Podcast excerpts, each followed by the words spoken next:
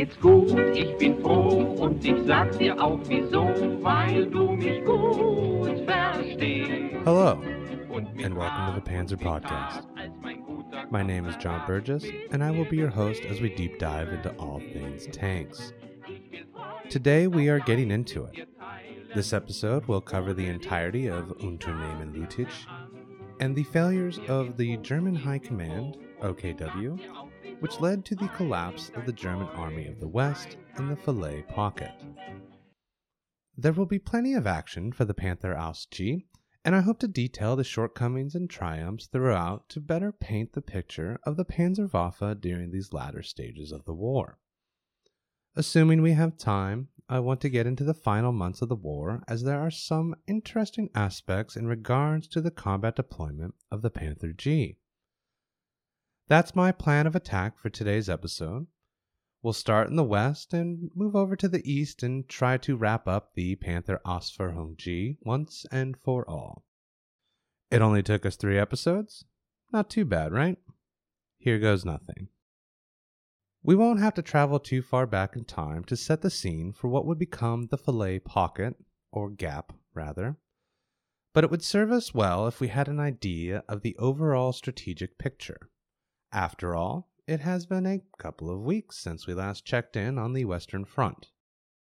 Following the D-Day landings and securing of the beachhead, the Allies were looking for routes out of the Cotentin Peninsula, which is also known as the Cherbourg Peninsula, from Avranches to Caen, in case anyone was confused last time when I was using the former Cotentin Peninsula to describe this area. I have the benefit of looking at a map when I write these episodes, so if you've had any trouble visualizing the area we're discussing, I apologize. Fun fact, the Cotentin Peninsula is one of the last bastions of the Norman language. Yes, as in those Normans, the medieval Normans, which could only be described as a dialect of French, and is in the same family as the Picard and Walloon languages, all of which are part of the Gallo-Romance tree Langue d'Or. Anywho, back to our thing. On July eighteenth, nineteen forty-four, the British and Canadian forces under Bernard Montgomery began Operation Goodwood and Operation Atlantic, an offensive meant to finish off the staunch defenders in and around the city of Caen. The city of Caen itself was quite important to both the Allies and the Germans. For the Allies, it had been the key objective for the British third Infantry Division on D-Day. The city was the third largest in all of Normandy, which ended up seeing about seventy percent of its buildings destroyed during the intense bombing campaigns of Operation Charnwood, only a fortnight prior to Operation Goodwood. Caen was strategically important for a number of reasons. Caen sits only fourteen kilometers, or nine miles from the coast, creating a narrow strip of land that could be easily held. The northern flank would be nearly impossible to get around due to the Orne River and the Caen Canal, which creates an impassable obstacle to the north. Due to the river and canal, Caen itself is the main crossing point for both many roads and railroads, not to mention the communication lines running into and out of the city. It was a large hub.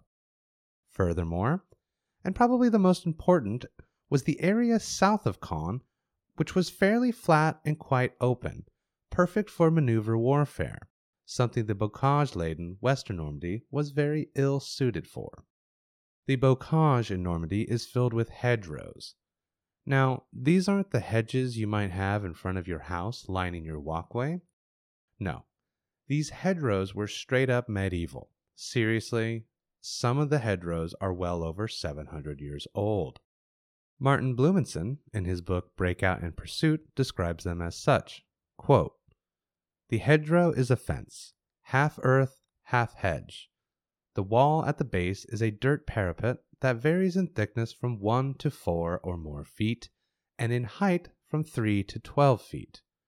Growing out of this wall is a hedge of hawthorn, brambles, vines, and trees, in thickness from one to three feet. Originally property demarcations, hedgerows protect crops and cattle from the ocean winds that sweep across the land." End quote. These hedgerows were so thick that, in fact, tanks had trouble getting through them. Notably, Heinz Guderian even complained of these hedgerows, ripping off the Schürzen from his Panthers. Finally, Allied Air Force commanders also wanted the area south of Caen captured, so that they might make some airfields to get their aircraft closer to the fight to better utilize their fighters and close air support. The Germans understood all of this as well. Caen was a strategic linchpin to the Allied effort of breaking out of Normandy, and conversely was the same for the Germans in that keeping the Allies bottled up. Remember, the enemy always gets a vote, and boy howdy did the defenders of Caen ever exercise their suffrage to the detriment and horror of the British and Canadian forces. So, Operation Goodwood is underway. Caen, for the most part, will be captured. And so Montgomery had hoped that Goodwood was going to be the breakthrough the Allies were wishing for. Having been bogged down on the peninsula since D-Day, the Allied commanders had grown quite impatient with each passing day, and the stalemate wasn't producing much of anything besides casualties. Now, before everyone blames Montgomery for being so casualty-averse, or lying to Eisenhower about the aims of Goodwood, I might add that no general at the time was having any luck with their breakout attempts. No general was willing to absorb high casualties, and moreover, the public at home wasn't ready for what might have been if a less cautious approach had been considered. So Operation Goodwood, which was launched on July eighteenth by way of a massive artillery and air campaign, some one thousand aircraft dropped forty-five hundred tons of bombs on German positions to the east of Caen, destroying large swaths of German artillery and defensive positions dotted amongst the villages surrounding Caen, even strafing a staff car which contained a certain Field Marshal Erwin Rommel, whose driver was fatally wounded, forcing him to drive off the road and crash. Rommel himself suffered a severe head wound, effectively taking him out of the war forever, as he would then be implicated in a plot to kill Hitler and was forced to commit suicide. However, German defense in depth was quite well dug in, and several villages full of German artillery were unscathed by the preliminary bombardment. This led to the British forces taking an inordinate amount of casualties, including losing somewhere between two hundred fifty to four hundred tanks. The reports kind of vary. Um, This was the largest armored engagement and remains to this day the largest armored engagement for the British Army. A story that we will certainly detail another time on another series. The reason the reports differ is that the majority of these knocked out tanks ended up being mostly recoverable, and the actual number of total write-offs for the Brits ended up being closer to one hundred to one hundred fifty tanks. It was still devastating, and Montgomery was chastised harshly for it. Andrew Williams, in his book D-Day to Berlin, wrote as much. Quote, Eisenhower was furious at the result, which dogged Montgomery as it allowed his detractors, especially Air Marshal Tedder, to imply that the operation was a failure. End quote. While the argument could be made that Operation Goodwood and the Canadian supporting Operation Atlantic were failures, but that is only because the main objective, which was supposed to be the capture of Falaise, was dropped at the last moment by Montgomery himself. Instead, a vague breakout objective had been declared, which of course did not happen, but that should not detract from the fact that the Orne River had now been secured, and along with it Caen, the city which had vexed the Commonwealth armies desperately since D-Day. I should also like to note that the Germans had placed eight Panzer divisions in this sector, including the twenty-first Panzer and the Panzer Lehr Division.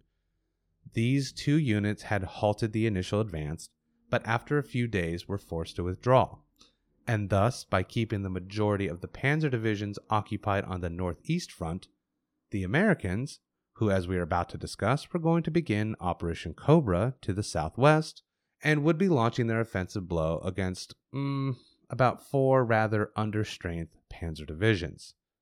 Operation Cobra would be in conjunction with Operation Goodwood and Operation Atlantic, two halves of the same coin. As noted, The Allied commanders were growing antsy at the prospect of being bottled up on the peninsula for so long despite their best efforts to break out of Normandy and venture into the rest of France. While the eastern front of Normandy was being throttled by the British Second Army and the Canadian First Army, the American First Army, under command of Lieutenant General Omar Bradley, was readying their attack on the western flank. On July twenty-fifth, nineteen forty-four, thousands of Allied aircraft bombed the living piss out of the German defensive lines around Saint-Lô, and a further saturation bombing deeper along the Saint-Lô-Perrier Road.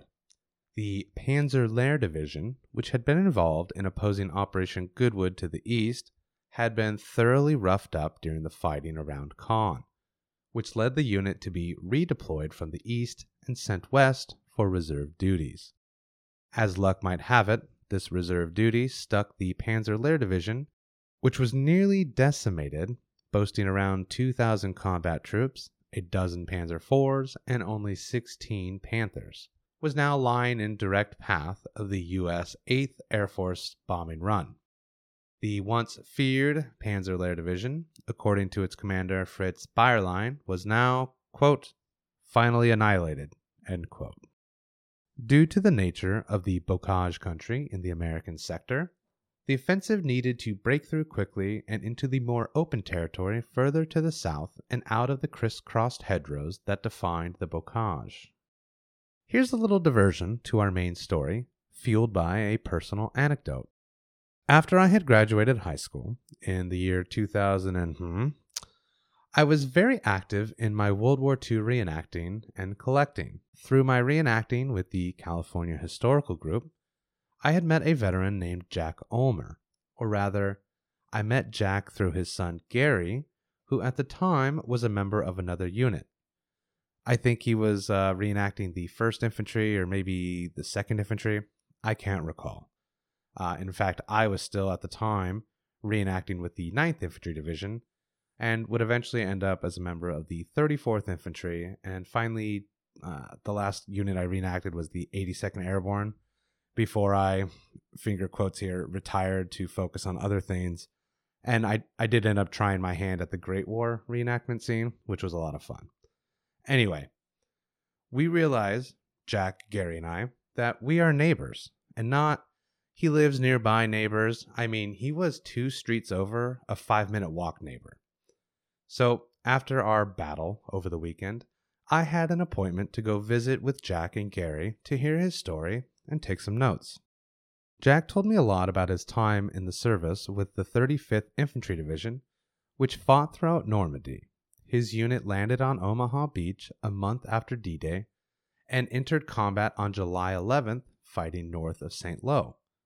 Notably fighting in the hedgerows, to which some things Jack told me have always stuck with me throughout my lifetime. He mentioned to me how the German defenders, making good use of these hedgerows, would lay in ambush, fixing their machine guns on small openings that American soldiers would stick their heads through or attempt to crawl under to get past the bramble. It was brutal, and it was deadly. Jack lost many friends and fellow soldiers during this combat. He noted that for every one hundred yards, ten to twenty guys might just get hit, trying to force their way through to the next line of hedgerows. The casualties were staggering. However, one thing in particular stood out. For each hedgerow that the G Is took, they suffered casualties. But Jack told me he never saw any dead Germans. There seemed to be signs of wounded, you know, there's blood, maybe some bandages, and he was sure that he had taken careful aim at some of the Jerry, but there were no dead or wounded lying about. And as the fighting carried on, this was beginning to affect the morale of his unit. Dead Americans were piling up, pushing through this maze of medieval shrubbery, and sure, they were taking ground, but it seemed as if the Germans were simply unkillable or too clever to wait around long enough to become a casualty or a prisoner. What was going on? Well, after a particularly nasty bit of fighting over some unmarked road between two fields, Jack and his squad mates had stumbled upon a German lorry which had been knocked out by a mortar. This lorry, which was heavily camouflaged to protect from Allied fighter bombers, was filled with the corpses of fallen German soldiers. This tactic, at least in this small chasm between the absurd and unbelievable, was an attempt at some localized psychological warfare, and it was working. As far as Jack could tell, the Germans were collecting their dead and dying and loading them onto this lorry. Then, once the Americans were finally going to push the defenders back to the next line of prepared defenses, the truck would haul ass and get behind cover at a position further behind the front. In this way, it appeared as though no German soldiers were dying, whilst the Americans were absorbing plenty of their own, and this did have the desired effect. At least, as far as Jack and his unit were concerned, they really thought that the effort they were making was futile. This bocage country was filled with hedgerows, and if this is what the fighting was going to be like all throughout France, well, they weren't looking forward to it.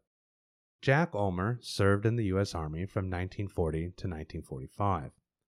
He earned the Silver Star, two Bronze Stars, a Purple Heart, Good Conduct Medal, and the Combat Infantry Badge. He passed away in June of two thousand eleven at the ripe age of ninety years old. I was lucky enough to meet Jack and hear his story, and now, nearly twenty years later, I get to use these notes to share his story with a broader audience. When we do move on to the Sherman tank, I have some more personal anecdotes from gracious veterans who were willing to share their stories with me. My only regret is that twenty-year-old me hadn't been better with keeping more detailed notes and using a voice recorder. Though to be fair, most of these conversations were less than formal and usually included casual conversation that might spark a memory worth reminiscing about. That being the American experience in the Bocage, but how did the Panzers handle the maze of hedgerows in Normandy? According to S S Panzer Regiment two's commander, S S Obersturmbannführer Christian Teichen, quote, "Here on the invasion front, we are facing an enemy superior to us in equipment, but not in fighting spirit. We shall also emerge victorious in this struggle, because fighting spirit is the deciding factor in battle. I expect my company commanders to be able to rouse their men, filling them with a fanatical elan. Every man must be convinced of our ability to cancel out enemy air and material superiority. We shall exploit the inferior quality of the enemy soldier as a fighting man. The enemy tanks are timid. If we tackle them energetically, we shall make them run and soon destroy them." End quote. Remember when Max Hastings said, "Only S S fanatics held out hope for winning"? Well, here's your fucking fanatic, and wow, is he sure living up to the hype. If we move past the chest puffery, the S S Obersturmbannführer does relay some tactical know-how in regards to fighting in the Bocage and experience gained from doing so. He lists quite a few detailed tactical maneuvers and operations that should be adhered to whilst fighting amongst the hedgerows. I'm not too keen on listing them all, but I want to squeeze in a few that are more focused to what we're talking about. Quote, "Here, in the hedgerows, there will be none of the tank fighting that we dream about. The close country compels us to fight with small battle or assault groups with close cooperation between panzers, panzer grenadiers, pioneers, and artillery." End quote. He continues, quote, "Training and preparation. The few remaining days at our disposal will be spent in intensive training. The men must be toughened. The following are the detailed guiding principles. Night training. Close cooperations of panzers, especially the Panther Abteilungen, pioneers, and motorcyclists. This must ensure that the panzers can, whatever the terrain, follow up and give flexible support to the attacking panzer grenadiers. I know that panzers can't fight independently in forward areas at night, but they must exploit every possible opportunity and, if possible, even push forward alone. At night, alternative means of communication with panzer grenadiers and pioneers is important. It is necessary to have one or two runners riding on every commander's panzer. Light discipline is imperative. commanders' panzers should have as many headlights as possible fitted to their vehicles. These are only to be used on orders from the company commander. Short flashes are sufficient to spot the enemy, after which there must be a change of position. Designation of target and fire commands will occur before the headlights are turned on. Panzer commanders themselves are to observe continuously from their open hatches. All panzers will be camouflaged. Flat surfaces will be covered with wire netting on which foliage will be interlaced. The Schürzen will also be camouflaged in this manner. End quote. The minutiae, the little details. This is why I'm doing this podcast. I love this almost nitpicky content that serves kind of a small purpose in the grand scheme, but elates the likes of me, and I'm guessing some of you as well. Uh, this wire netting that he speaks of was literally wrapped around the turret of the Panther, the side skirts, and kind of wherever else they could get it. I have an excellent photo that I'll be sharing of this exact camouflage system from Normandy, and I will dutifully post it to my Instagram. So let's continue a little bit here. Quote, during the day, the panzers are to move by short bounds from cover to cover. All firing positions must also afford cover. Loose formations are necessary. Under these conditions, the panzers may even, as an exception, operate by Halbzüge, or small sections. Firing from the hedges must be practiced. If necessary, loaders should dismount and make a field of fire. Hedge cutters should be organized. If defensive fire is very heavy, fire should be opened at any suspected source. The principal weapon in this terrain is the machine gun. All panzers will therefore be issued at least five thousand rounds of machine gun ammunition. Each panzer will also be issued twenty hand grenades for the engagement of enemy infantry. End quote. twenty hand grenades? What this commander had learned from the first month of combat against the Allies in Normandy quickly becomes apparent here with these instructions. Machine guns and hand grenades? These men were experiencing what amounts to hand-to-hand combat, but from inside armored fighting vehicles. After the initial assault of Operation Cobra, the fighting was fierce, but the bombing and subsequent onslaught of close air support forced several gaps in the German defensive lines. Morale shattered, equipment shredded, tanks overturned, and a seemingly endless parade of O D green tanks, half-tracks, and American G Is were pouring through and pushing the defenders out of their holes. Only days after the initial waves of bombers had dropped their payloads, the Americans had seized Avranches and several key bridges along the rivers and surrounding tributaries. By July thirty-first, the Germans were in full retreat, and the Allies were now free of the bocage, and they could pursue the Germans in their withdrawal. Brittany and Normandy were now wide open. All right, with that bit of background out of the way, we can now get a visual for how fucked the German army in Normandy had become. The situation was tenuous, and of course Hitler was in no mood to accept the reports from Field Marshal von Kluge, Supreme Commander in the West and Commander of Army Group B, reports in which he stated that the situation was absolutely dire and defeat was imminent. After learning of the Allied successes and advances towards Le Mans, which would fall on August eighth, uh, instead of listening to the people who had been, you know, soldiering their entire adult lives, Hitler, the amateur tactician and egotistical maniac that he was, decided on an immediate counterattack towards the town of Mortain and Avranches, which is a lot of words to get us right back to where we had essentially left off our story the last episode. I know, I know, but I felt it necessary to grasp the scope and futility of the German defensive position before we got to this battle. The German army in the West was between a U S Army-shaped rock and a Commonwealth-shaped hard place, as it were. And Unternehmen Lüttich, better known to the Allies as the Mortain counterattack, was supposed to be the Nazis' ticket out of Dodge. I'm going to be quite frank here. This whole operation was doomed right from the start. Von Kluge, recognizing the situation's hopelessness, pleaded with Hitler to allow his remaining forces in Normandy to retreat to the eastern shore of the Seine River, where there were still defensive lines intact.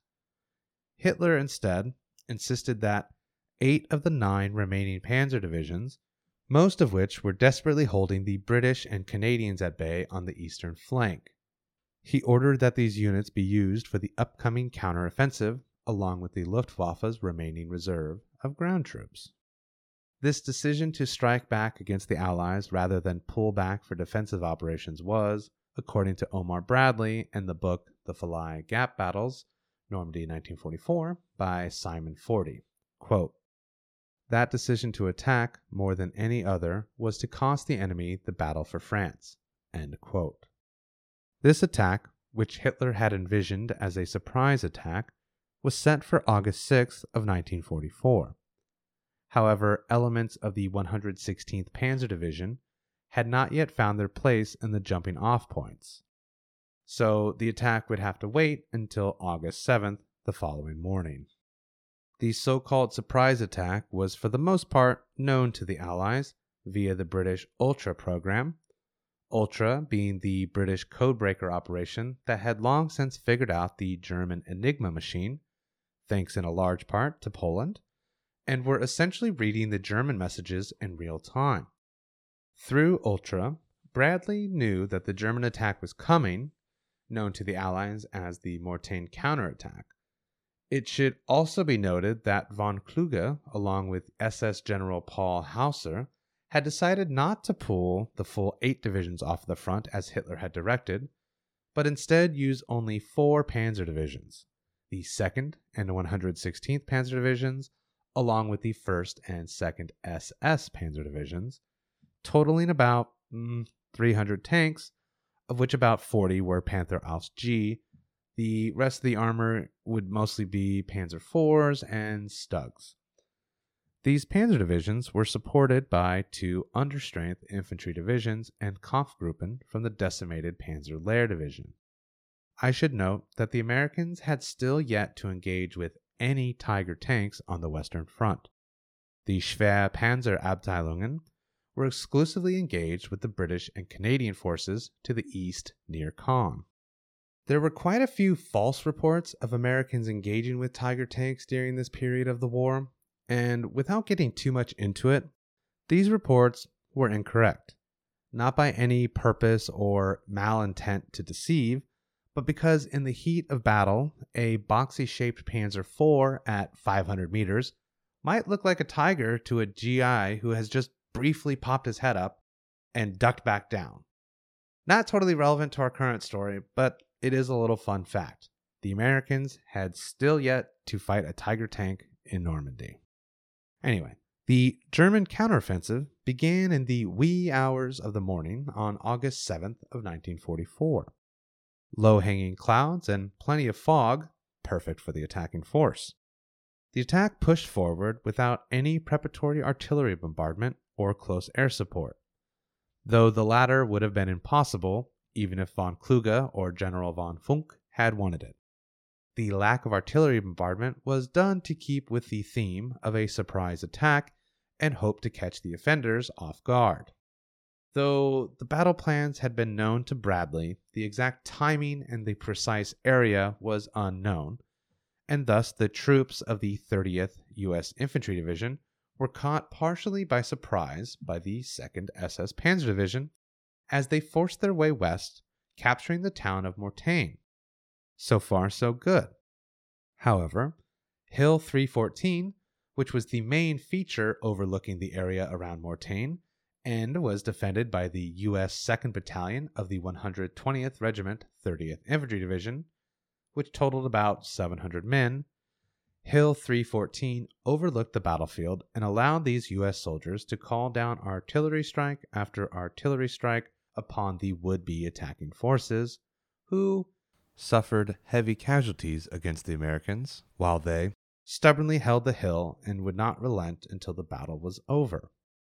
The one hundred twentieth Regiment taking well over three hundred casualties in the process, but halting the German push west and keeping them out of Mortain for more than the few hours the Germans had penetrated during the initial assault. Several hours later, on the northern sector, second Panzer Division, not S S, began their push to the south towards the town of Avranches, hoping to capture this town and then cut off Patton's Third Army from their supply lines.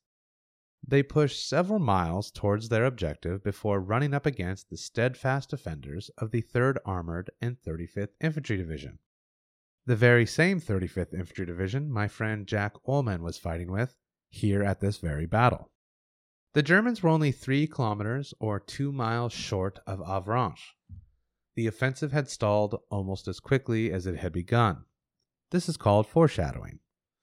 O K W, however, ordered that the attack recommence immediately with the goal of capturing Avranches before noon. Now, the before noon aspect was quite important. The heavy fog was quickly burning away as the morning heated up. I managed to find some weather reports which reported temperatures of about twenty to twenty-six degrees Celsius or seventy to eighty degrees Fahrenheit by noon on August seventh, which may not seem like it's too hot for those of us living in Southern California, but for the fog layer protecting the German forces from the ninth Air Force, it was disastrous. Once that fog layer was burned off, the full might of the American Army Air Forces would be brought down upon the German counteroffensive. Well, lo and behold, as the Germans continued their attacks unsuccessfully, the sun decided that he was going to get real loud and take care of that protective layer of fog.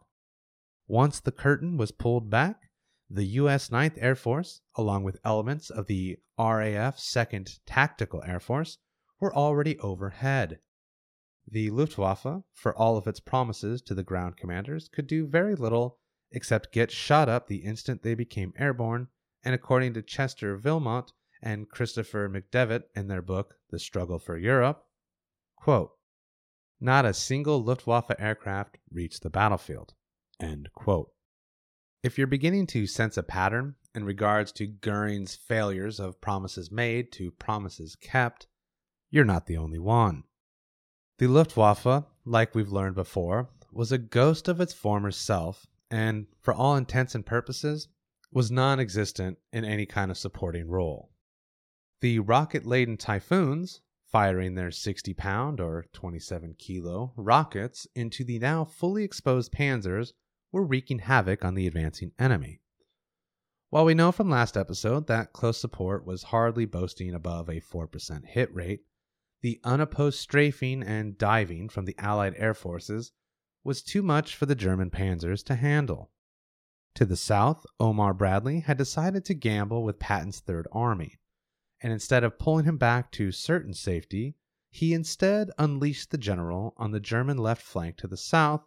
To quote from the book The Falaise Pocket by Major Braden DeLauder, quote, "Bradley had two decisions. The first would be to recall the Third Army to strengthen Hodge's First Army at Mortain, and the second option would be to send the Third Army into the flank of the German counterattack."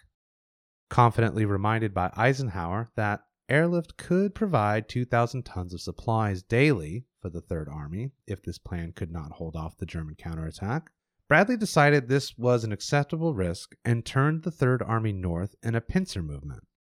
Hitler had exposed his whole broad flank to attack and encirclement from the south, end quote.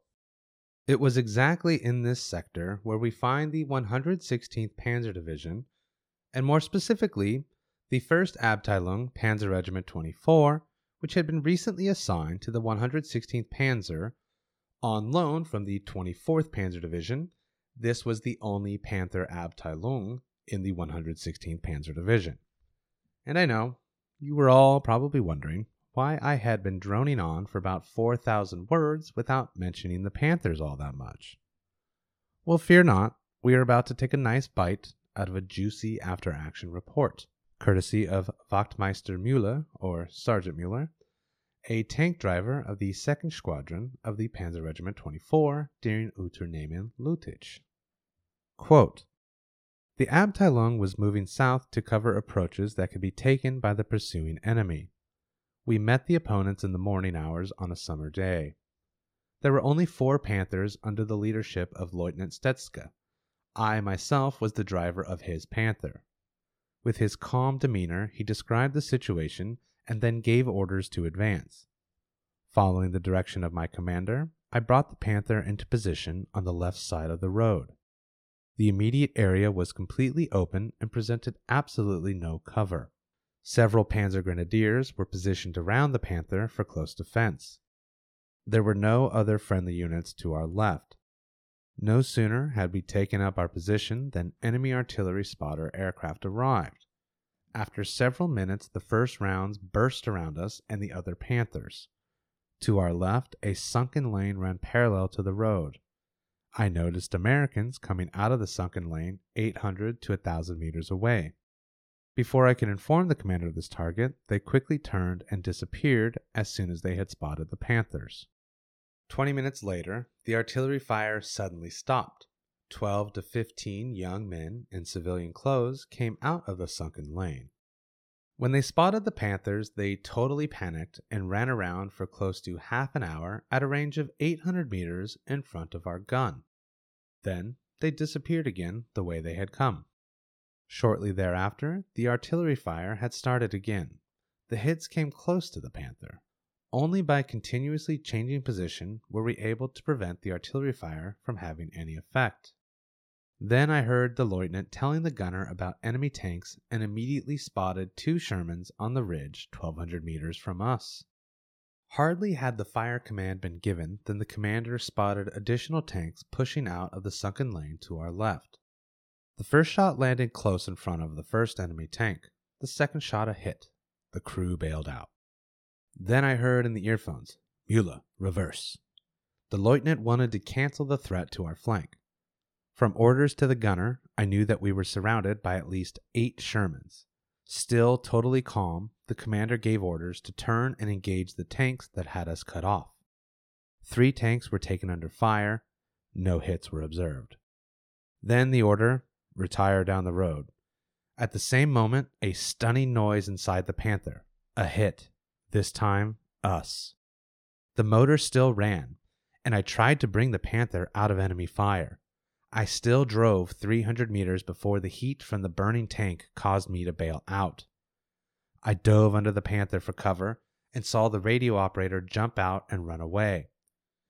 Then I heard the voice of my commander besides the Panther. I crawled over and saw that both of his lower legs were missing below the knee. No cries of pain came from his lips. He immediately determined what had happened to the crew. I tried to bind the wounds, but he refused, saying, "Leave it, Müller. It is pointless." I couldn't carry him away from the burning tank, since heavy machine guns fire all around us. Then I proposed, "Herr Lieutenant, we should give up as prisoners and I will get us medical help immediately." He declined, stating, "Müller, take my identification tag and my paybook. I order you to take these back to the squadron." He then asked me to greet his parents, said farewell, and again ordered me to break through to the squadron. End quote. That's a lot to take in. I know it was quite a long quote, but I think it illustrates the frustrations and overall hopelessness of the situation for the Panther G in Normandy, and, well, the rest of the German defenders, for that matter. One point that stands out to me is how well the Allied aircraft worked in conjunction with both the tanks on the ground and the artillery. This can actually be attributed to one man in the U S Army, and that man was General Elwood Pete Quesada, ninth Tactical Air Force Commander, and his absolutely brilliant and, at least for the time period, incredibly forward-thinking in putting aircraft radios inside both the tanks and with the artillery. This absolutely revolutionized combined arms and the speed in which artillery support and air support could be brought to bear on the enemy. Max Hastings, in his book Overlord, D-Day, and the Battle for Normandy, postulates, quote, "It was Quesada who mounted aircraft radios in American tanks at the time of Cobra. This effort in combined arms of air and ground forces received much praise, and not until Normandy did the Army Air Force become a real participant in the ground battle." End quote. I would have to agree. The Panzertruppen, especially the Panther units, had not experienced this kind of combined arms firepower against them, ever. So their tactics in dealing with this were being learned on the fly. and like our report above, oftentimes with dire results. We will get into the Sherman tank on our next series, but suffice it to say, during the Normandy campaign, the Sherman tank was more than capable of knocking out Panthers. And that is not to say that the Panthers were defenseless, it's just the overwhelming capabilities of the Allied forces were, well, overwhelming. The industrial might of the U S was seemingly infinite. The Panthers, who were always going to be outnumbered by Allied armor, found it difficult to operate in the bocage, and without air support, attempting maneuver into favorable positions proved near impossible. Laying in wait became a cat-and-mouse game, moving only at night from cover to cover. Time was running out for the German army in the West. Quote, "This is an opportunity that comes to a commander not more than once in a century. We are about to destroy an entire hostile army." End quote. That was Omar Bradley to Henry Morgenthau during his visit to the Western Theater, as told in Omar Bradley's A Soldier's Story. Great book. What Bradley is referencing here is during the second night of the Mortain counterattack, or Unternehmen Lüttich, which, yes, after only two days was already seen as a massive failure and an opportunity for the Allies. By the end of August eighth, Le Mans would fall to Patton, and instead of continuing west towards the Seine, Bradley ordered Patton's Third Army to turn north sharply and head towards Argentan, to meet up with the Canadians, who had just launched Operation Totalize to push south from Caen towards Falaise. The plan was now to trap the twenty-one German divisions in the Kessel, or salient, like what the Germans had planned to do at the Battle of Kursk. This time, however, the Germans were stuck with their pants around their ankles and were quite exposed after the failure of the Lüttich counteroffensive. Though the outcome was now inevitable, this did not stop Der Führer from issuing orders to von Kluge that reeked of fantasy and some kind of grotesque comedy that only exists in the minds of fanatical ideologues that were only to doom those fighting on the battlefields. For three days, the German Panzer divisions and the accompanying infantry held their ground against relentless attacks from the Allies up and down their front line.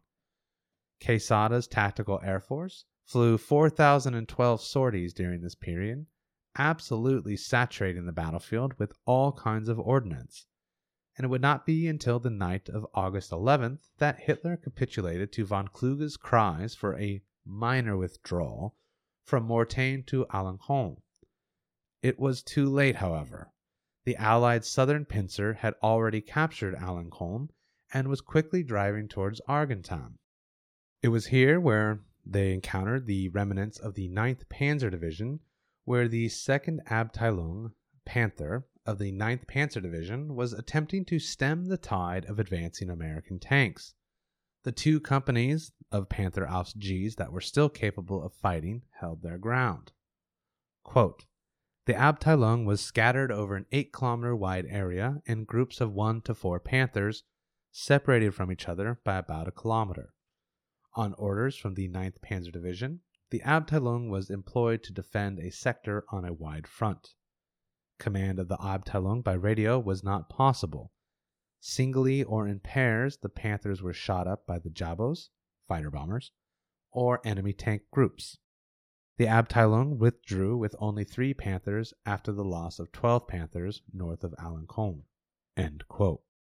By the end of this action, the Allied planes and tanks had reduced the ninth Panzer Division to the point where, quote, "it consisted of only a battalion of infantry, a battalion of artillery, and perhaps a dozen tanks," end quote. The Third Army, under command of General Patton, had now reached Argentan on August twelfth at precisely ten seventeen p.m. He then ordered General Haslip with his fifteen corps to push on slowly in the direction of Falaise. However, Patton, in his ever-quotable way, phoned General Bradley to let him know, quote, "We now have elements in Argentan. Shall we continue and drive the British into the sea for another Dunkirk?" End quote. Bradley did not find this as amusing as I did. Instead of pushing north, Patton was ordered to sit tight as to avoid a two-way friendly shooting range between Canadian forces and American forces. Angered by this, Patton later wrote in his diary that he was sure he would have been able to reach Falaise and close the Argentan-Falaise encirclement, trapping the Germans. Instead, he was forced to watch as the Germans pulled back through the gap that was left and reassembled their forces and equipment. Side note, Patton later also wrote in his diary that he believed the halt order had originated from Montgomery's command due to the, quote, jealousy of the Americans, or to the utter ignorance of the situation, or to a combination of the two, end quote. Whatever the realities, these two egos would continue to clash throughout the rest of the war. Though that is a story for another day, I thought I would add it here for a little extra spiciness to the campaign. With all that said, the following day, August thirteenth, the German counteroffensive, if you could even call it that, had finally been halted. The German forces had been driven out of Mortain, Le Mans, Alencon, and even Argentan. The German seventh Army and Panzergruppe West had lost one hundred twenty tanks and assault guns, which included nearly all of the new Panther Ausf. G vehicles on hand. Von Kluge was now in danger of being fully surrounded and cut off. The one hundred thousand or so Germans now stuck in the Falaise Pocket would have to fight their way out or surrender. Spoiler alert, it did not go well for the Germans. According to Max Hastings, by August twenty-second, all German forces west of the Allied lines were either dead or in captivity. Of the one hundred thousand troops caught in Der Kessel von Falaise, also known as the Grave of Thousands, ten to fifteen thousand were presumed killed in action, forty to fifty thousand became P O Ws, while only twenty thousand or so escaped. Whatever scraps of hope and morale that had existed after Operation Lüttich had been crushed within the pocket. The Panthers on the Western Front had been utterly smashed. In July of nineteen forty-four, the Germans had four hundred thirty-two Panthers in Normandy, of which one hundred twenty-two were operational. In August, when Lüttich and subsequently the Falaise Gap were taking place, the reports kind of differ and are completely unreliable.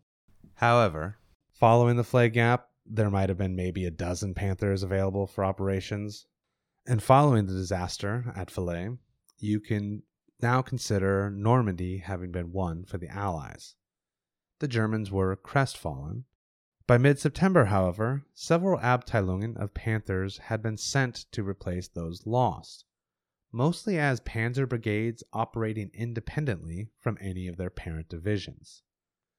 These would include the likes of Panzer Brigade one hundred twelve, a newly formed unit of mostly Panther Ausf. G vehicles, along with some Panzer fours. Unfortunately for them, their ineffective and novice crew members were no matches for the American forces they ran up against on September twelfth and thirteenth near the town of Epinal. During this engagement, which was unavoidable, Epinal being quite close to the western border of Germany proper and the Siegfried Line, according to the first Panther Abteilung of Panzer Regiment twenty-nine, a report dated September sixteenth, nineteen forty-four, Oberschanze described the fate of Panzer Brigade one twelve. Quote, the brigade was sent into action on the twelfth of September against the American breakthrough southwest of Epinal. During this necessary action, the brigade lost almost all of its Panthers to fighter-bomber attacks, artillery fire, and tanks. The Panther Abteilung was practically destroyed. They still possess four operational Panthers. A further three Panthers and Panthers Befehlswagen are in need of repair. thirty-four Panthers are total write-offs. During this action, practically no mechanical breakdowns occurred. The exclusive cause of the total write-offs was attacks from behind by sixteen to twenty Jabos, fighter bombers, with rocket bombs and phosphorus shells fired from mounted weapons. A considerable number of crew members were casualties. The Abteilung commander was severely wounded and his adjutant was killed. Recovery of the total write-offs is not worthwhile. End quote. There are several reports like this from the book Panzertruppen, Volume two by Thomas Jenst and Hilary Doyle, highlighting the ineffectiveness of fresh panzer crews in command of Panther Abteilungen. The Panther Ausf. G might have been the best of the three Panther variations, but without proper crew, unit, and commander training, these tanks were being thrown into the meat grinder without much thought or concern of their fate. Remember, the Panzer Lehr Division was made up of the Panzer Demonstration Team, the best of the best in regards to both experience and the ability to pass on this experience to new crewmen, which, for what it's worth, those Panzer Lehr units were nearly killed to a man. But more than losing just good troops, the institutional knowledge that these troops held was also lost. That is not to say that there weren't other panzer schools still operating within the Reich. It's just that these instructors would have been second-rate or, as in a lot of the cases, woefully lacking in both time and equipment to train any new crewmen. This feedback loop only gets worse as nineteen forty-four turns into nineteen forty-five, turns into the end of the war. Though the number of Panthers would kind of increase, September would see one hundred fifty available, one hundred eleven operational, and October, two hundred twenty-two available, one hundred eighty-eight operational, November, three hundred twenty-nine available, two hundred thirty-five operational. The um, zenith of Panthers in the West would be the report from December fifteenth, nineteen forty-four, curiously, right before a certain battle of a particular bulge, wherein the Panthers totaled four hundred seventy-one available, with a whopping three hundred thirty-five operational. The number steeply drops off going into January of nineteen forty-five, with four hundred forty-eight available and only sixty-eight operational. The Battle of the Bulge will have to wait for another series, just, just trust me. Shifting gears and moving out to the east, the Ostfront was not looking much better than the Westfront during the summer of nineteen forty-four and beyond. During the spring Raputitsa of nineteen forty-four, wherein the Soviets built up their massive reserves, preparing for what would be another brutal summer campaign season. Though this time, the Soviets would be making all of the moves, leaving the Nazis to defend their positions. Fifteen panzer divisions were available, though many of them were panzer divisions in all but name only. Replacements weren't coming. The shortages of spare parts, new panzers, new crewmen, new mechanics, literally everything was crippling the operating ability of the entire Panzerwaffe on the Eastern Front. Like forgetful goldfish that can goose step, the German army had seemingly, after five years of panzer warfare, three of which took place on the Eastern Front, had forgotten how to panzer, or at least were still hamstrung by the ineffective deployment of their panzer units against the Soviets. Obviously, there were successes here and there, but even as late as August of nineteen forty-four, in an article published in Nachrichtenblatt der Panzertruppen, the Bulletin of the Panzer Troops, that Nazi magazine we had mentioned earlier, which was meant to extol particular units, their tactics, and propaganda, that kind of thing. We quoted an article by Heinz Guderian in a previous episode, and I'd like to pepper in another article here that almost sounds like a summary of several points we've expressed throughout this entire series on the Panther tank. What I will note here is, again, this almost seems elementary, and I have a theory on this. We continue to speak of the lack of experienced Panzertruppen, the lack of training, the lack of experienced Panzer troop instructors ad nauseum. These lessons had to be reiterated time and time again, because they simply weren't being absorbed because the troops themselves, who might have had time to, I don't know, osmosis this information, had either been killed, maimed, or captured, and were therefore unavailable to put any of this knowledge to good use. Quote, "The commander must always cold-bloodedly and methodically consider which is more favorable, to immediately attack an enemy tank unit, or to take up a defensive battle firing from stationary tanks. In the first case, he can suffer large losses. In the second case, he runs the danger of an enveloping attack resulting in being subjected to concentrated fire. Above all else, a tank battle is a firefight. Even though movement is important, the threat of enveloping the opponent should not necessarily force him to retreat. It is better to exploit the terrain for obtaining cover in order to open well-aimed rapid fire from favorable firing positions. Aircraft attacks following the British pattern have already occurred in the east and will increase, so that the movement of panzer units will be possible only at night, as is the case in the west and in Italy. All commanders must reckon with this situation at the front and during training. Recently, new panzer units sent to the Eastern Front have again shown outstanding thoughtlessness. Panzer units bivouac in villages, panzers are parked by houses, camouflage is only sketchy. Panzer convoys drive at peacetime intervals and, when halted, close up to intervals of five paces in bright sunshine. Security during radio traffic was totally disregarded. The requirement for us to attempt tank versus tank battles may not lead to inferior and hasty attacks. The intellectual superiority of the responsible officer is decisive. Choice of terrain, timing, and combat formation. End quote. Okay. So, essentially, the commanders need to find cover before shooting, lest they prove good targets for enemy artillery or aircraft to spot and dispatch them. There is also this need to engage in tank combat, forcing the enemy into situations not favorable to them, no artillery support, no air support, and no cover. By keeping the enemy away from their supporting elements, the panzers have effectively leveled the playing field, or at least that is the hope and the point of this article. Another point here is in regards to the enemy air superiority. In so many words, this article states that, look, air cover is not something to be expected anymore.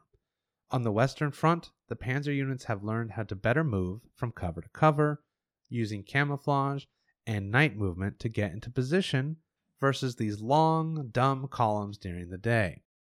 Lessons that would not have necessarily been passed along readily between Western and Eastern Front units. The West Front and the Ausf. Front were, to turn a phrase, two separate planets. Yes, these planets were acting like a sort of industrial press, with Germany being squished and flattened between them. But the way the war was fought on each front was kind of unique and different. With, you know, there was some crossover that required the Germans to adapt, react, or get bowled over, which was also the same and true for the Allies.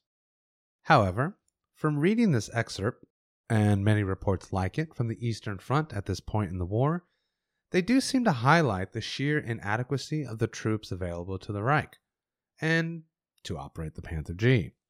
Another noteworthy statement from this report is in regards to the recovery of damaged vehicles. Quote, in large battles, the problem of recovering and repairing damaged tanks is of highest importance. Therefore, one must try to hold the battlefield in our own hands. Even when one is forced to pull back, one must hold the position until all of the damaged tanks can be towed away. Otherwise, the combat unit will soon be reduced and used up. The importance of this problem must also be emphasized for us. The tactical orders must also consider the technical importance. It is incorrect to delay recovery of immobilized panzers just because it is intended to hold the terrain for a longer time. Basically, recovery must begin immediately. As a priority, it is the responsibility of all higher commanders to inform all panzer units when they intend to pull back the main battle line. The number of panzers that were left behind for the enemy as a result of sudden retreats last year can't be further endured under any circumstances. End quote. I want to note here that oftentimes these Pantherabteilungen were fighting in Kampfgruppen, meaning they were a mixed unit of several units combined into one and put under the direct supervision of a commander. Unfortunately, for the panzers anyway, it was becoming more and more commonplace that these Panther units would be placed under command of an infantry commander rather than a panzer commander. There was a plethora of reasons for this, but the main root cause lies in the fact that the infantry combat leaders were simply higher ranked than their Panzertruppen counterparts. Thus, the higher-ranking infantry officer, who may or may not be acquainted with panzer tactics, was often the handicap or linchpin in several failures later in the war. It is difficult to pin down, but remember, combat infantry officers were not always on the front of the front lines, but rather maybe kind of in the rear with the gear. Panzer leaders, on the other hand, did not always have this luxury, and oftentimes combat commanders would be killed in action, and those who did get promoted would be taken out of the frontline service and therefore unable to command a Kampfgruppe. Obviously, this is a broad generalization, but it was a notable problem that plenty of Panzertruppen did complain about it, like a report from Panzer Regiment twenty-four while attached to the first Panzer Division in January of nineteen forty-five. Quote, "Because of the large frontline sectors and the low combat strength of the grenadiers caused by numerous losses, the Panthers are involved in all types of combat, much of it ill-suited for the Panthers themselves.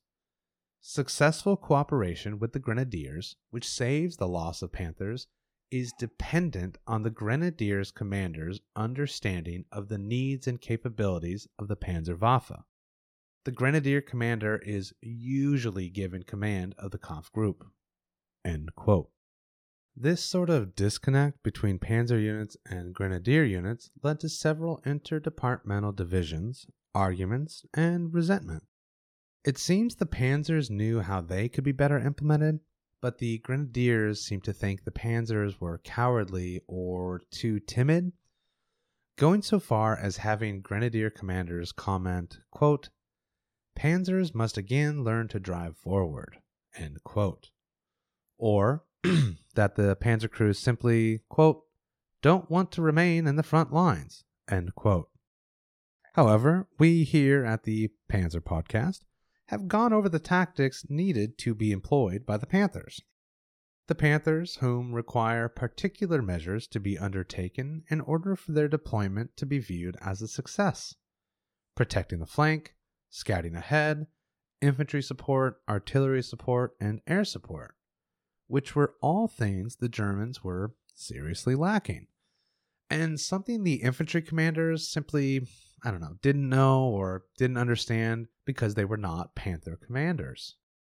All right, I think we have time for one last report of the Panther Ausf. G in combat that I would like to tell. Of course, there's all sorts of other actions going on here and there, so these stories have all been cherry-picked to try and get a broad scope of the what, when, why, and where of the Panther Abteilungen and their experience reports from nineteen forty-four through the end of nineteen forty-five. By the nineteenth of January, nineteen forty-five, the first Abteilung, Panzer Regiment twenty-four, with her sixty Panther Ausf. G, were attached to Heeresgruppe Süd, or Army Group South, still fighting on the Eastern Front.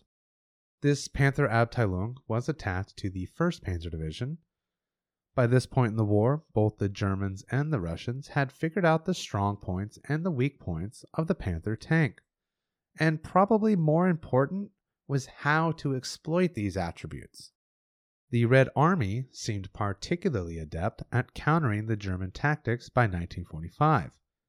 Lessons learned from nineteen forty-three on had proved a net positive for the Soviet troops. The Panzertruppen found their situation to become less and less tenable with each passing day.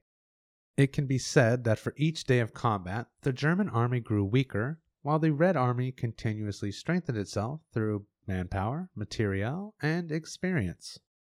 One of these learned tactics to defeat the Panther in battle was something known as a pack front, which translates roughly to anti-tank gun line, though realistically, the Panzerwaffe kind of adopted another nickname for this style of fighting with a more accurate title, pack nest. Essentially, the Russians would bring their AT guns up with them during an attack, either by towing them or physically dragging them along with the advancing forces to help engage the enemy. The Russians, notably the best at camouflage, would then situate their pack guns in a circle, or even a semicircle, about forty to fifty meters apart, or one hundred thirty to one hundred sixty-five feet apart, lying in wait. Remember, even the forty-five millimeter pack gun was enough to penetrate the Panther from the side, though by now, in late nineteen forty-four and early nineteen forty-five, the Russians were fielding the um, the Z I S or Z I S three seventy-six millimeter A T gun, which was now much deadlier than the forty-five millimeter and also becoming a little more common. So once the German counterattack, which inevitably always came after a Soviet advance began, these now well-hidden pack guns would wait for the Panthers or whatever vehicles to drive into the pack nest, and then they would open fire at point-blank range with devastating effect. To make matters worse for the Panzerwaffe, even if they managed to spot these hidden guns, and that's always a big if, the Soviets expertly hid themselves among the bush, the ground, whatever, even going so far as to remove the wheels of the AT guns just to decrease its height by another foot or so. Quote, "If the Russian anti-tank crews are spotted and taken under well-aimed fire, they quickly abandon their weapon. However, they quickly reman the guns when not observed or when firing ceases and again take up the firefight." End quote. That quote, as well as many to come, are from the report of the first Abteilung, Panzer Regiment twenty-four. The tenacity of these Russian soldiers to constantly harass the Panzers exhausted the German forces. If the Panthers could not physically destroy the pack guns or their gunners, they were guaranteed to be used against them again. The Russians knew that any war of attrition would go in their favor. Manpower, supplies, ammo, and whatever else was needed, well, there was no shortage of this for the Red Army. The Germans, on the other hand, if you'll recall, were saving nuts and bolts wherever they could. So dealing with these pack nests was always going to be a losing battle. To try and combat these pack nests, the use of Aufklärungstruppen, or recon units, would be necessary. This would generally be done by the recon section of four to five Panthers. Noting again that the primary advantage of the Panther was in fact the range and capability of the seventy-five millimeter K W K forty-two. It was also the best way for the Panthers to dispatch the aforementioned pack nest. Quote, "The firing range is decisive for fighting the pack nest. If a Panzer formation is fired on surprisingly at short range, all weapons need to be employed immediately. If a Panzer formation encounters a strong anti-tank emplacement at long and medium ranges, the Panzer man must attempt to continuously utilize the long range of his weapon. However, this requires observation halts in order to spot the anti-tank guns in time." End quote. This is all quite useful information. However, as noted, the Russians were expert at concealing themselves amongst the terrain. So, in order for the Panther recon units to find these pack nests, even with an observation halt, required meticulous combing of the terrain by experienced recon troops, though the latter would obviously be hard to come by. There was another tactic that this Abteilung used, and presumably several others would as well. Quote, "Combat reconnaissance, which moves forward on a wide formation in front of the main body in order to find any pack nest that can be spotted only after they fire. During such a reconnaissance, with elan, these Panzers must move at the highest possible speed from observation point to observation point, conducting detailed combat reconnaissance while halted, and cause the enemy to reveal himself by firing at suspicious terrain features." End quote. This is a textbook definition of recon by fire: slow, meticulous, poignant, and precise movement and fire from a dedicated section of recon tanks. Not only is this practical from the viewpoint of the Panzertruppen, but it was doctrine. This is how it was supposed to be done. Reality, however, was kind of different. Quote, "Despite this, the Panzerman has to suffer under the meager understanding of the Grenadier commander, who can't comprehend how the Panthers must fight the enemy anti-tank guns." End quote. It is clear that the mighty, vaunted, invincible, always advancing ten to one kill ratio Panzerwaffe was operating on a shoestring budget of inexperienced crew, lacking of spare parts, maintenance, ammo, fuel, food, and were under the thumb of equally incompetent combat leaders by virtue of there being nothing left in the proverbial gas tank that was the German war machine. If nineteen forty-three was bad, nineteen forty-four was worse, and by nineteen forty-five it was a catastrophe. Not to diverge too much, but nineteen forty-five onward is when you see large formations of Volkssturm units and Hitlerjugend, Hitler Youth, Boy Scouts, but way more fashy, being pressed into combat. Now, the Volkssturm was a callback to the Prussian Landsturm of eighteen thirteen through eighteen fifteen that helped resist against Napoleon, mainly as barefooted guerrilla-type militias. The Nazi version, the Volkssturm, which came into existence in October of nineteen forty-four, was the last-ditch effort led by Joseph Goebbels in his attempts to add additional manpower to the German army, who desperately needed it for their defense.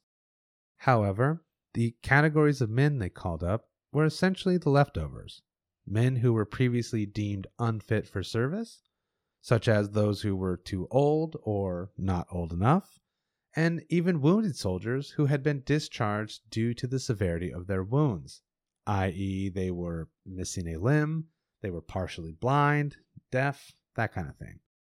This is where the old American adage of, "they're sending us old men and children to fight," that was kind of, I don't know, often reported at the end of the war. Anyway, the report continues in describing how wasteful their commanders and orders were becoming by describing the wanton misuse and negligence. Quote, "The Russian tank forces are an opponent to be reckoned with only when they are in a situation to let our attack run into them. We repeatedly offer the Russians opportunities through insufficient enemy recon and thereby attack with panzers without advance clear orders and directions." End quote. This statement kind of illuminates that the commanders were literally contradicting the Panther feeble, Heinz Guderian, the basic teachings at Panzer schools, and, I mean, it almost seems like common sense, but it's clearly not common. Nearly all of the after-action reports, going all the way back to July of nineteen forty-three, after the Battle of Kursk, demonstrated that without proper recon of the enemy, the Panthers were vulnerable. Yet, somehow in nineteen forty-five, we still find these novice and ignorant commanders throwing away what little assets they had left in these wasteful, hasty attacks with little or no purpose, as described by this after-action report dated February third, nineteen forty-five. Quote, "During the battle around Stuhl-Weissenburg, it was expected that the Russians would mount a tank attack on the north side of the city. This was mentioned several times by the Abteilung commander. In spite of this, together with Tigers from another unit, the Panther Abteilung was ordered to start a counterattack farther north and hit the reported Russian tanks in the rear. The attack started out in fog with poor visibility, while our own Panthers prepared to attack further north. As expected, the Russians started attacking south. A break-in to the city could be prevented only by pulling the Tigers back. Due to poor visibility, the Kampf group employed farther north ran into an enemy defensive position reinforced with mines, and the attack came to an immediate halt." End quote. This entire report reads like a guide on how to lose your Panther Abteilung in ten days or less. Speaking of losing an entire Abteilung in ten days, remember the Battle of Kursk and how the Panthers, when they were deployed uh, or used in tasks that you know, they weren't made for, or especially good at, they did quite poorly and were generally lost while doing so? No, that's okay. Neither did the German commanders. Quote, "The task assigned must be based on the available strength and capabilities of the Panther units. The strained tactical situation in no way allows maintenance pauses so that the number of operational Panthers is significantly reduced during an action." End quote. Yep, you heard that right. No maintenance pauses, because if we've learned anything from this series, it's that the super always reliable Panthers did not need those routine maintenance stops to keep them rolling. Nope, not them, not the Panthers, not at all. Sarcasm aside, in many ways, it would not have actually mattered that much. Um, first of all, since the nineteen forty-four K-Stan reorganization and the introduction of the Freigliederung, or the Free Organization, the Panther Abteilungen would not have been assigned any Instandsetzung units, those repair units, to actually do any of the required maintenance. At this point, if a Panther was lost and could not immediately be repaired or withdrawn, it was lost forever. This reorganization effort is also why the Abteilung itself was usually misassigned into Kampfgroups led by less than stellar or even, you know, just straight up bad commanders. Um, we're going to leave the first Abteilung, the Panzer Regiment twenty-four, with this summation of their actions during the first couple of months of nineteen forty-five with this scathing report. Quote, "Unfortunately, however, a low point has been reached in this area which causes Panther losses and high wear on the equipment. In part, the Grenadier Commander sees in the Panther a cure for all of the difficult combat situations, because he doesn't know and can't recognize the weaknesses and limited capabilities of the Panthers. The Grenadier Commander sees in the Panther a strong, armored, powerful monster with a giant gun without recognizing its disadvantages such as weak side armor, limited sight capability, and lower maneuverability. During combat with tanks and anti-tank guns, as a rule, the Grenadiers are never beside the Panthers, because this is not their assignment and they don't have anything to do. However, hardly has the tank battle ended when the Grenadier Commander comes forward to ask why the advance hasn't started again, and why the battle lasted so long. And then again, over hurriedly, the Panthers are sent against the next objective. This creates an unfavorable situation for the next encounter with the enemy." End quote. If one thing has been made abundantly clear by this report, it is that the interoperability and coordination of both infantry and armored units is paramount to their success. You cannot have one without the other. The infantry must support the armor so that the armor can support the infantry. Plain and simple. Quote, "Employment of the panzers in street fighting cannot be successfully conducted without the closest cooperation of the grenadiers. The limited ability to see out of the panther makes it easier for the enemy to fight it. The grenadiers must help, advancing by rushes from cover to cover under the protection of the panther's weapons. They spot anti-tank guns, tanks, and heavy infantry weapons, reporting them to the commanders. Mutual trust builds the basis for cooperation. Often the grenadiers use the Panthers as cover and a shield against small arms fire, however, suffering heavy losses from fire aimed at the Panthers themselves. During the advance of our own Panthers on February first to the north side of Stuhl-Weissenberg, our own Panthers suffered losses from hidden anti-tank guns on the flank that could have been spotted in time and fought if the escorting Grenadiers had advanced with the Panthers." End quote. Again, the failures lie within the whole rotting structure. The Reich was out of time, and the men on the front were suffering the consequences as such. Each and every combat sortie that the Panthers launched with Grenadier support was done in such a way that made a three-legged sack race seemed like a better monument to cooperation. The following day, during operations in Stuhl-Weissenberg, again without the proper infantry support, the Panthers, quote, "conducted an attack in the fog north of Stuhl-Weissenberg, running into an enemy anti-tank position and tanks prepared for defense, led to the loss of one Panther as a total write-off, which would be the achievement of the day." End quote. The late war antics of the Panzerwaffe produced poor results for the Panther Ausf. G, despite all of the upgrades and improvements. There simply was not enough time for the crews to become adequately acquainted with the machines, nor were there enough veterans left to pass on experience, nor were the spare parts needed available, nor were there repair mechanics to keep the Panthers running, nor the logistical support available, nor the S D K F Z nine FAMO heavy prime movers, nor were there commanders with the proper know-how available to commit the Panther Abteilungen in a concentrated and efficient manner. Without getting too high-minded or abstract, we can say with confidence that the Panther Ausf. G, and probably all of the Ausführung of the Panther tank, as too little, too late.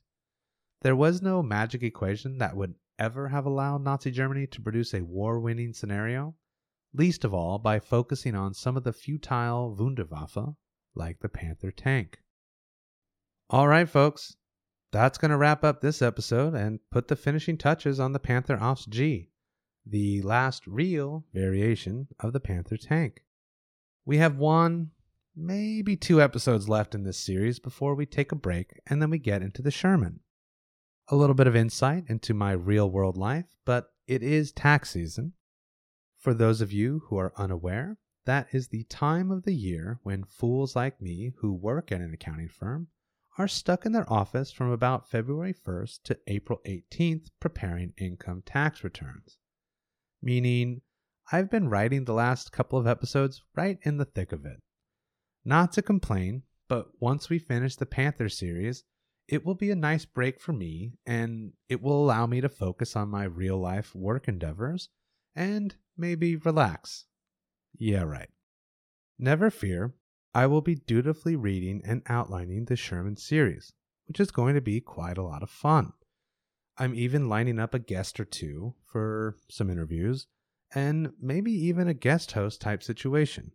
I haven't decided yet for sure, but it should be fun. So, thanks for hanging in there with me, and I hope you've enjoyed the podcast so far. We've got a lot more planned for the future, and I'm very excited to see where we go. As always, I can be reached via email at the panzer podcast at gmail dot com, on Twitter at thepanzerpod, and on Instagram at thepanzerpodcast. If you like what we're doing here, I would appreciate a positive review on Apple Podcasts or Spotify, or wherever you're listening, because it does help us reach new audience members, and I super appreciate it. Until next time, I'm John Burgess. Thanks for listening. Mir geht's gut, ich bin froh und ich sag dir auch wieso, weil du mich gut verstehst und mit Rat und mit Tat als mein guter Kamerad mit mir durchs Leben gehst. Ich will Freud und auch Leid mit dir teilen. Ohne dich fang ich gar nichts mehr an. Mir geht's gut, ich bin froh und ich sag dir auch wieso, weil ich dein Freund sein kann.